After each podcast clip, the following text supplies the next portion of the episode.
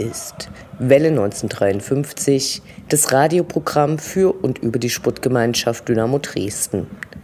Vor drei Wochen kam die letzte Episode unserer Sendung. Damals stand Dynamo auf Platz 10, nun ist es drei Partien später mit zwei Niederlagen und einem Sieg Platz 11. Fast paradox, da selbst nach unangenehmen Niederlagen der Abstand nach unten glücklicherweise gleich und stabil bleibt. Beschäftigt hat uns in den letzten Wochen der Fortgang von Pressesprecher Henry Buschmann und das damit im Zusammenhang stehende Ende der Arbeit von Steffen Kuttner für unseren Verein.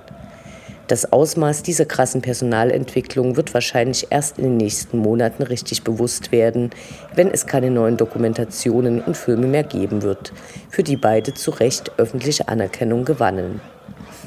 Im Kader klebt an Dynamos Solin der Ausfallteufel – Zunächst verletzte sich Panagiotis Flachodimos am Knie und wird für mehrere Monate ausfallen. Dann traf es Michael Akoto und Max Kulke beim Testspiel gegen Viktoria Berlin.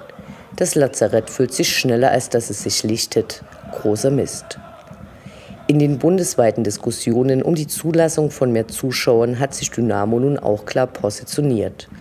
Anders als einige Vereine, die auf die 2G-Regel setzen, also mit einigen Ausnahmen nur noch Geimpfte und Genesene reinlassen, hält unser Verein an der 3G-Regelung fest, auch wenn mit der entsprechenden Mitteilung das vor einiger Zeit entstandene Video verschickt wurde, in dem Tim Knipping, Sebastian May und Chris Löwe für die Corona-Schutzimpfung werben.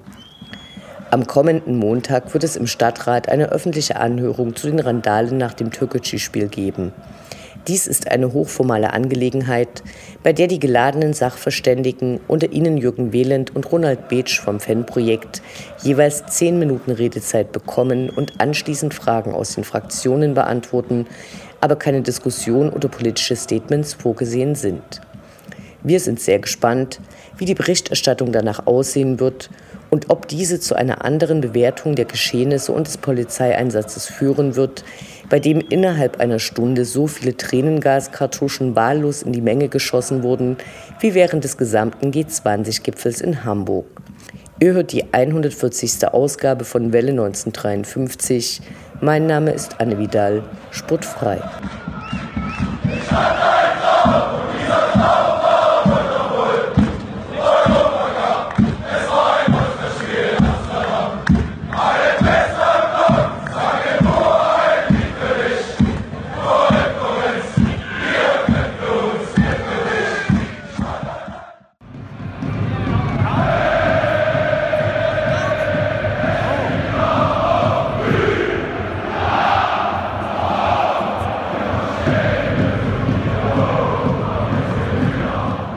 Der Blick zurück.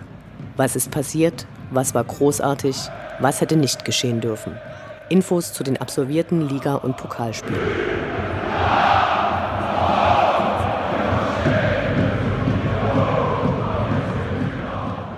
Achter Spieltag, 26. September, Sonntag 13.30 Uhr. Sportgemeinschaft Dynamo Dresden gegen den SV Werder Bremen. Mit grün-weißem Dynamo-Logo auf der Brust trat am 18. Februar 1995 letztmalig eine Elf der Sportgemeinschaft gegen den grün-weißen Klub von der Weser in Bremen an. Die Schwarz-Gelben verloren unter der Leitung von Horst Rubisch gegen die von Otto Rehagel betreuten Bremer, einziger Torschütze des Tages, Andreas Herzog. An den Namen merkt man ein wenig, dass dieses Ereignis schon länger zurückliegt. Sollte tatsächlich für viele Jahre auch das letzte Mal sein, dass beide Clubs sich im Rahmen eines Pflichtspiels getroffen haben Während Werder über viele Jahre zur Stammbesetzung im Europapokal gehörte, tingelte Dynamo über die Dörfer und durfte maximal gegen die Zweitvertretung des SVW ran. Ganze sieben Bundestagswahlen später, die jüngste noch am Spieltag selbst, gab es die Partie mal wieder auf Ligaebene zu bewundern. Aufgrund der Anstoßzeit um 13.30 Uhr konnte man sich, zumindest als in Dresden Ansässiger, sogar überlegen, ob man vor oder nach dem Spiel seine zwei Kreuze auf dem Wahlschein abgibt. Aber als erfahrener Stadiongänger und verantwortungsbewusster Bürger zugleich weiß man, dass Besucher im Wahllokal nach dem Fußball wegen des Gerstensaftes, egal ob wegen Frust oder Feierei, keine so gute Idee sind. Wahrscheinlich auch aufgrund des seltenen Besuches aus dem Norden sah man auf dem Weg zur Lenné-Straße auch einige Gesichter, welche man seit Wiedereröffnung für die Öffentlichkeit noch nicht wieder gesehen hatte. Immerhin war das Rudolf-Habig-Stadion erstmals in dieser Saison mit den maximal erlaubten 50 Prozent der Gesamtkapazität offiziell ausverkauft. Die Gäste waren auch zahlreich angereist, das eine oder andere grüne Trikot sah man sogar in der Torwirtschaft herumlaufen. Oft ging das gut, manchmal allerdings nicht. Was in der ersten Liga mit viel Eventpublikum gut gehen mag, funktioniert in der zweiten Liga nicht immer. Wer seinen Schal in Ehren hält, zieht ihn erst im Stadion an. Aber okay. Nach dem holprigen Saisonstart und der Pleite im Nordderby gegen den HSV zuletzt strotzten die verirrten Weserforellen an der Elbe aber nicht gerade vor Selbstvertrauen. Sodass man trotz der drei Niederlagen am Stück schon das Gefühl von hier geht heute vielleicht etwas bekommen konnte. Der Gästeblock war am Ende auch gut gefüllt, die allermeisten standen dort dicht gedrängt in der Stehplatzecke. Ein in Corona-Zeiten noch sehr ungewohntes Bild, aber wenn man gehässig sein möchte, könnte man sagen, dass sich die Bremer ob ihres Hauptsponsors ja mit Massentierhaltung bestens auskennen. Zu hören oder Bewegung gab es wenig. Allerdings kehrten einige ihrer Ultragruppen erst am Spieltag danach offiziell ins Stadion und damit den lautstarken Support zurück. Der K-Block war ebenfalls gut besetzt. Auf die Sperrung des unteren Bereichs wurde diesmal jedoch verzichtet. Per Spruchband, stilistisch dem für Marco Hartmann vor einigen Wochen sehr ähnlich, wurde den ausgeschiedenen Henry Buschmann und Steffen Kuttner gedankt, die sich über viele Jahre herausragender Presse- und Medienarbeit im Verein verdient gemacht haben. Das im Vorfeld gehypte Duell der Maibrüder erwies sich entgegen als Luftnummer, denn sowohl Sebastian als auch Lars Lukas wurden von ihren Trainern auf die Bank gesetzt, war ja auch schon Ende September. Stattdessen gab Robin Becker nach langer Verletzungspause, Kurzeinsatz gegen Paderborn und anschließender Rotsperre sein Comeback in der Startelf. Die Rückkehr sollte sich auch direkt lohnen. Bemerkenswert eine Szene in der ersten Hälfte, in der er für den offensiv eingerückten Chris Löwe aushalf, einmal von rechts vorne nach links hinten sprintete, um einen Bremer Konter zu unterbinden. Nicht nur dieses eine Mal gab es verdienten Szenenapplaus für die Nummer 16. Für den Jubel sorgten später zweimal Christoph Daferner sowie erstmalig seit seinem Wechsel Morris Schröter. Die Gäste hatten am Ende zwar mehr Torschüsse, aber letztlich nur wenig gefährliche Situationen zu bieten. Nach den ernüchternden letzten Wochen zeigten die Goldfüße eine solide Mannschaftsleistung und eiskalte Chancenverwertung. Erfreulich unauffällig an diesem Nachmittag der Schiedsrichter Robert Hartmann, der sich einmal vom VAR bestätigen ließ, richtigerweise nicht auf Strafstoß für Werder entschied und ansonsten das Spiel souverän leitete. Manch einer konnte sich verwundert die Augen reiben, dass es so rein gar nichts zu meckern gab. 13-0 Heimsieg bei spätsommerlichem Wetter, den in dieser Souveränität die wenigsten erwartet hatten. Dynamo Herz, was willst du mehr? Neunter Spieltag, 3. Oktober, Sonntag 13.30 Uhr, FC St. Pauli gegen die Sputtgemeinschaft Dynamo Dresden. Die aktive Fanszene hatte sich im Vorfeld des Spiels beim FC St. Pauli gegen die in Hamburg angewandte 2G-Regelung positioniert und die Veranstaltung boykottiert. Es wurde auch an alle übrigen Dynamo-Fans die Empfehlung ausgesprochen, dieser Marschroute zu folgen und die Partie am Millerntor nicht zu besuchen. Nun, personalisierte Tickets und Impfnachweise am Einlass vorzeigen charakterisieren sicher nicht den Fußball, den wir uns wünschen, doch im Hinblick auf die immer noch andauernde Pandemie sind diese Regelungen ein Kompromiss, den die Vereine eingehen müssen, um schlichtweg wirtschaftlich überleben zu können. Die Verschärfung auf 2G schließt nun zwar zusätzlich Teile der Fans aus, aber es ist ja nicht so, dass es in der Vergangenheit keine Impfangebote gegeben hat. Wer sich bisher dagegen entschieden hat, muss nun vorübergehend mit den entsprechenden Konsequenzen leben. Einen allgemeinen Boykott fanden einige übertrieben, weshalb sich doch ca. 300 Schwarz-Gelbe im Gästeblock eingefunden haben Bekanntlich beherbergt die Hansestadt auch einige ausgewanderte SGD-Anhänger, die sich das Auswärtsheimspiel nicht entgehen lassen wollten, und denen sollte man das auch nun wirklich nicht verübeln.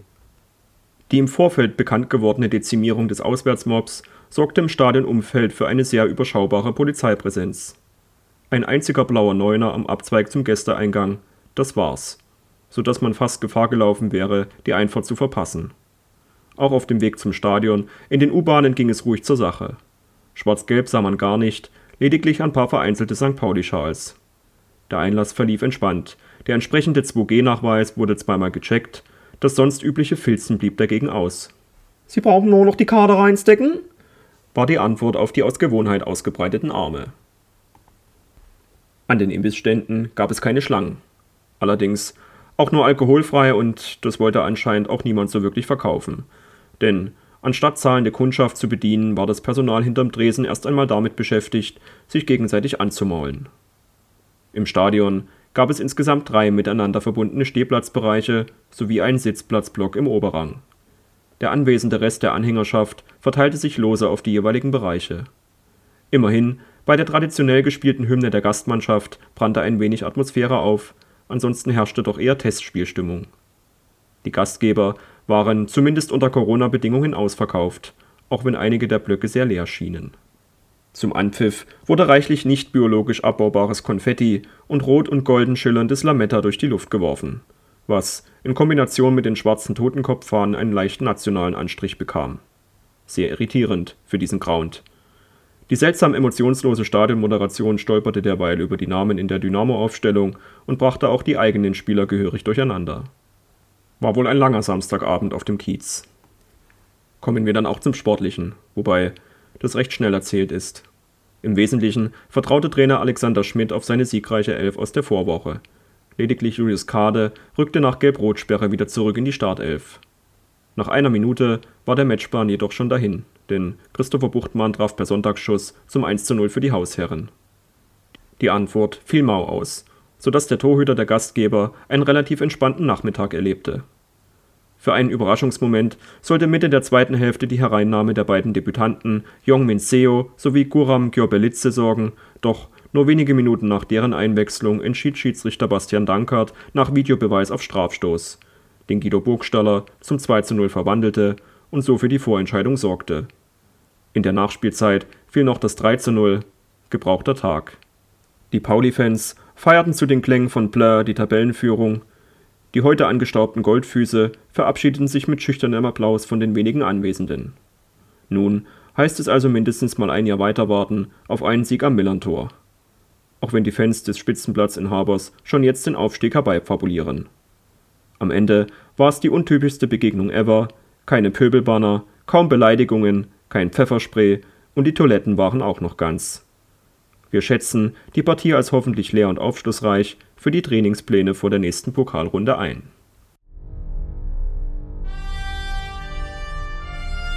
Unendlich sind die Weiten des Universums der Sputtgemeinschaft Dynamo Dresden. Alles rund um die SGD.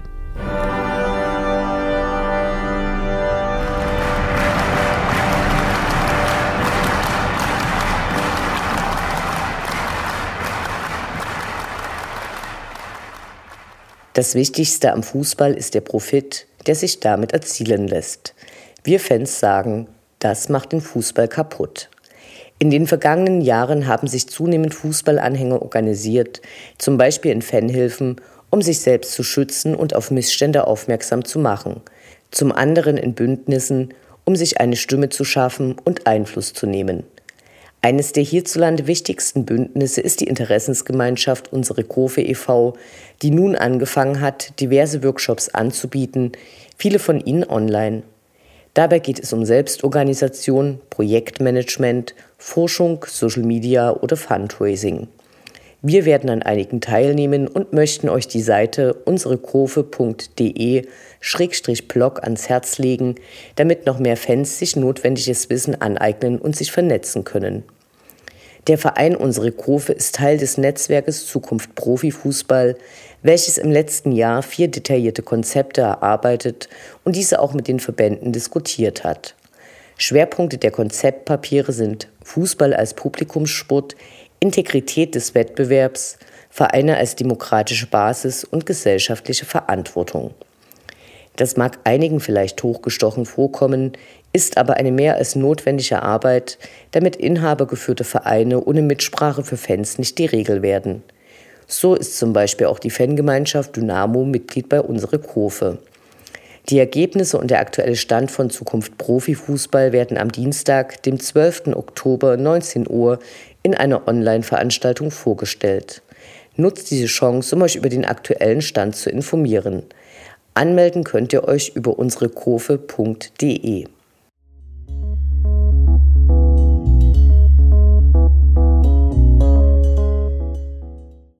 Wir haben ja in der Vergangenheit schon öfter über Walking Football berichtet und uns gefreut, dass diese Fußballvariante für uns Mitglieder ab 55 Jahren zur Verfügung steht. Am 16. Oktober wird nun erstmalig ein Walking Football Turnier ausgetragen, bei dem aus unserer Region der Großenhainer FV, der VF Gröditz, der Radebeuler BC, SV Ligau Augustusbad und der FV Dresden Südwest mitspielen. Aus dem Westen entsenden der VfL Wolfsburg und der 1. FC Nürnberg Mannschaften. Los geht es 11 Uhr, Siegerehrung ist gegen 15 Uhr. Fragen zum Spiel beantwortet Dynamos Trainer Holger Hums gerne. Der MDR wird einen Beitrag produzieren, Dynamo-Legende Udo Schmuck wird auch vorbeischauen. Wir sehen uns am Stadion.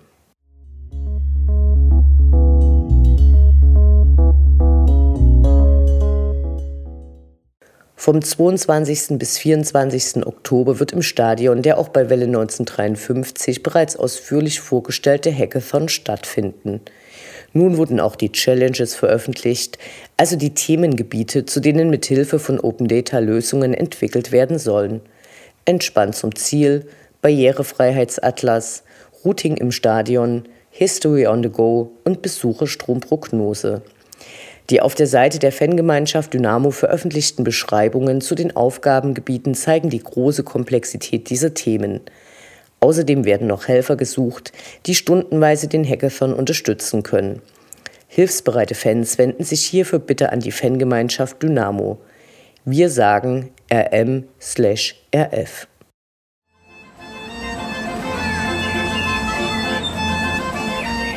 Wir Fans bleiben Dynamo treu.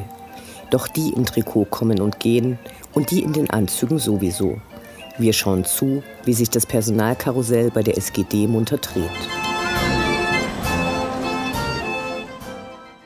In den letzten Jahren haben wir immer seltener diese Kategorie bespielt, weil der Text des Jingles nämlich Spieler kommen und gehen, Funktionäre erst recht, was bleibt sind wir, die Fans, immer wieder richtig war.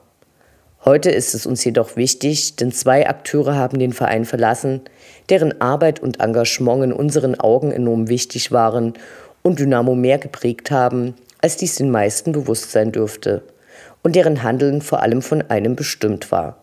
Fan unserer Sportgemeinschaft Dynamo Dresden zu sein, aber nicht bedingungslos liebende Kutten, sondern mit Haltung, Anspruch, Überzeugung. Nun sind Henry Buschmann und Steffen Kuttner nicht mehr für Dynamo tätig. Als Welle 1953 vor mittlerweile acht Jahren begann, war mir die ideelle Anbindung und der Kontakt zum Verein sehr wichtig, weil wir als Fanradio nicht nur aus der fernen Draufsicht berichten und interpretieren wollten. Bevor unsere kleine Radiosendung und mittlerweile sehr etablierter Podcast an den Start gingen, konnten wir unser Konzept und unsere Vorstellungen der damaligen Kommunikationsabteilung vorstellen und erhielten Unterstützung in Form von Interviewpartnern, die beim Verein arbeiteten und denen wir Fragen stellen konnten, die für die größeren Printmedien nicht interessant genug waren, weil sie sich nicht vorrangig mit dem Geschehen auf dem Platz oder Skandalen widmeten, sondern unseren Interessen als Fans, die die Gestaltung und die Ereignisse im Verein als Mitglieder verfolgen und mitbestimmen wollen. Henry vereinbarte immer schnell und unkomplizierte Interviewtermine und ich durfte zunächst sein winziges fensterloses Büro im Stadion dafür nutzen, weil das keinen Hall auf die Aufnahmen machte. Über die Jahre nahm meine riesengroße Nervosität vor diesen Terminen ab. In besonders guter Erinnerung sind meine Begegnungen mit Ralf Minge und Marco Hartmann, in denen Welle 1953 Zeit gegeben wurde, vieles zu hinterfragen und erklären zu lassen. In den letzten Monaten bekam Henry auch Vorwürfe, ein Selbstdarsteller zu sein, weil er nicht nur in den Pressekonferenzen, sondern teilweise auch als Gesprächspartner in Interviews mit Spielern oder Gremienvertretern zu sehen war. Das scheint uns ein großes Missverständnis. Dass Steffen ihn im Bild ließ, anstatt wie oft üblich nur die Spieler zu zeigen, verdeutlichte und beleuchtete den Arbeitsprozess. Ohne jemanden, der sich vorher mit Fragen auseinandersetzt und recherchiert, kann es gar keine Bilder und Aussagen geben, zumindest keine guten oder tiefgründigen. Ich wollte jedenfalls mehrmals ein Interview mit Henry machen, was er immer abgelehnt hat, mit dem Verweis, dass er für den Verein arbeitet und nicht als Person in den Vordergrund gerückt werden möchte. Weniger im Bewusstsein ist, dass Henry und Steffen im Hintergrund uns Fans vieles ermöglicht haben. Ein Beispiel sind hier die Stimmen zum Spiel, die unter immer wieder geänderten Bedingungen produziert und veröffentlicht wurden, damit sie nicht nach Bedingungen des DFB zu kostenpflichtigen Angeboten werden mussten, wie es zum Beispiel bei Union Berlin der Fall ist. Fraglich ist auch, ob einige Aktionen unseres Vereins, wie zum Beispiel die Trikotaktion zugunsten der wegen Karlsruhe mit Strafverfahren überzogenen Fans, für die auch Spieler und der damalige Trainer Uwe Neuhaus warben, so überhaupt möglich gewesen wären. Größte Motivation war für Henry und Steffen, dass sie Dynamo-Fans sind. Beide gehen seit Kindertagen ins Stadion und erlebten dort noch die Bundesliga-Zeit, bevor Steffen um die Jahrtausendwende quasi Allesfahrer wurde. Einige kennen vielleicht noch die Hechtfahne. Am erfolgreichsten und in der Öffentlichkeit auch am bekanntesten sind die Filme, die die beiden gemeinsam gemacht haben. Das ist unser Leben über die Aufstiegssaison 2015-16 oder Es war Liebe über Christian Fiel. Dazu kommen eine ganze Reihe Dokumentationen, zuletzt Ein Tag Dynamo. Persönlich kennengelernt habe ich Steffen erst, als ich ihn für das Fanprojekt überzeugen wollte, die Dreharbeiten für die Dokumentation immer wieder Dynamo zu übernehmen. Davor hatte ich ihm einmal beim renommiertesten deutschen Fußball-Filmfestival 11 mm, wo seine Dokumentation Ultras Dynamo in der Semperoper lief, zugesehen, wie er mit engelsgleicher Geduld auf die Fragen der Zuschauer einging, die eigentlich immer nur wissen wollten, warum bei Dynamo nur Nazis, Schläger und Menschenfresser Fans sind. Trotz seiner knappen Zeit hat er die Dreharbeiten und den Filmschnitt für immer wieder Dynamo übernommen und dabei viel mehr gemacht, als vorher geplant war. Ohne ihn und seine freundliche Art wären die Interviews nicht so gut geworden, weil die porträtierten Frauen sich nicht so wohl gefühlt hätten. Am Ende hat dann Henry mit der Veröffentlichung der Doku auf Dynamo TV den Erfolg stark unterstützt. Die Schlagzahl, mit der Henry und Steffen zu Corona-Zeiten Videos mit immer neuen Formaten und Ideen produzierten, um Fans auf die zu dieser Zeit einzig mögliche Art und Weise Zugang zum Verein zu schaffen, verdient allerhöchsten Respekt. Aber das ist natürlich nur ein ganz kleiner Teil von dem, was Henry und Steffen für Dynamo geleistet haben. Und sie sind nicht zu ersetzen, auch wenn dies heutzutage in den Mühen des Arbeitsalltags ein geflügeltes Wort ist, das irgendwie jeder zu ersetzen wäre. Vieles von dem, was beide auch im Hintergrund abgearbeitet haben, ist gar nicht zu sehen gewesen, war aber notwendig fürs Funktionieren. Vor wenigen Tagen gab es eine Stellenausschreibung für die Abteilung Kommunikation. Natürlich wird es weiterhin Pressekonferenzen geben und Spielerinterviews. Dafür muss man kein Fan seit Kindertagen sein oder die Kontakte und Netzwerke haben, die sich die beiden im Laufe der Jahre geschaffen haben. Ihre Dokumentationen, in denen die Haltung zum Verein, zu Fanfragen, ihre Überzeugungen und ihr kreatives und künstlerisches Können eingeflossen ist, können nur sie beide machen. Steffen hat über 1000 Videos für Dynamo gemacht, eine utopische Anzahl. Nach Henrys Weggang hat er der Geschäftsführung dargelegt, warum er nicht weiter freiberuflich für Dynamo arbeiten wird. Weil es ohne Henrys Ideen für Dokumentationen und Videoreihen und seine Arbeit daran nicht möglich ist. Eine konsequente Haltung, der wir Respekt zollen. Zwei Weggänge, die uns sehr traurig machen. Ultras Dynamo dankten beiden mit einem Banner beim Bremen-Spiel. Wir denken uns viel Pyro und eine Ufta dazu. Danke Henry, danke Steffen, wir sehen uns.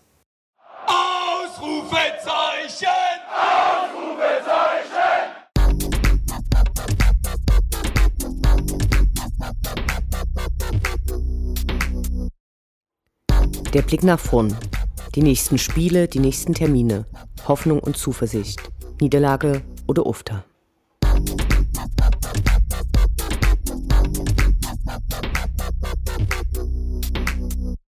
Zehnter Spieltag, 17. Oktober, Sonntag 13.30 Uhr, Sportgemeinschaft Dynamo gegen den 1. FC Nürnberg. Es geht mal wieder gegen den Club. Direkt nach der Länderspielpause kommen die Franken mit fast perfekter Bilanz nach Dresden. Als einziges Team der zweiten Liga sind sie bisher in dieser Saison ungeschlagen. Selbst in der ersten Liga kann nur der FC Freiburg damit glänzen. Auswärts hat Nürnberg in der aktuellen Saison noch nie gewonnen. Bis auf ein 0 zu 0 in Ingolstadt endeten deren Spiele in der Fremde dreimal 2 zu 2. Dynamo könnte somit für die erste Saisonniederlage der Nürnberger sorgen. Dafür wird es auch langsam Zeit. In der Länderspielpause hat sich Dynamo hoffentlich ordentlich sammeln können und die unangenehme Niederlage in Hamburg verdaut. In einem Testspiel von Nürnberg gegen den derzeit Tabellenletzten Ingolstadt setzte es am Freitag eine krasse 0 zu 7 Klatsche. Zum dezenten Optimismus trägt bei, dass deren Angreifer Dovedan wegen einer roten Karte in Dresden fehlen wird. Wir hoffen auf unsere Heimstärke und eine traurige Heimfahrt der Klubberer. Dynamo Allee.